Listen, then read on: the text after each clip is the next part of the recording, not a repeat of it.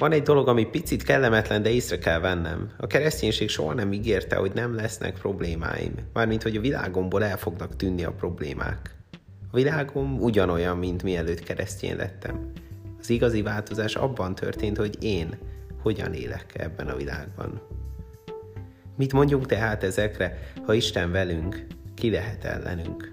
Gondolkoztat el a Róma 831.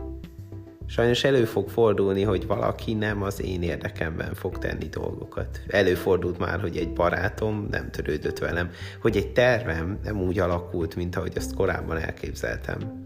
Nem a legkellemesebb téma, de mindenkivel lehet beszélgetni a milyen problémáid vannak ról. Mert mindenkinek mindig van valami akadály, bökkenő, baleset, nehézség az életében.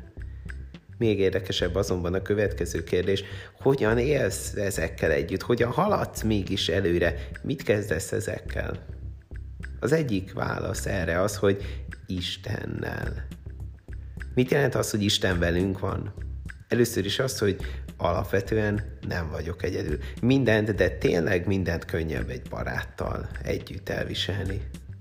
Másodszor is azt, hogy Isten van velem. Persze évről évre egyre jobban megismerem őt, és néha rájövök, hogy eddig rosszul képzeltem előtt, de az, hogy Isten áll mellettem, az biztos, hogy csak jót jelenthet.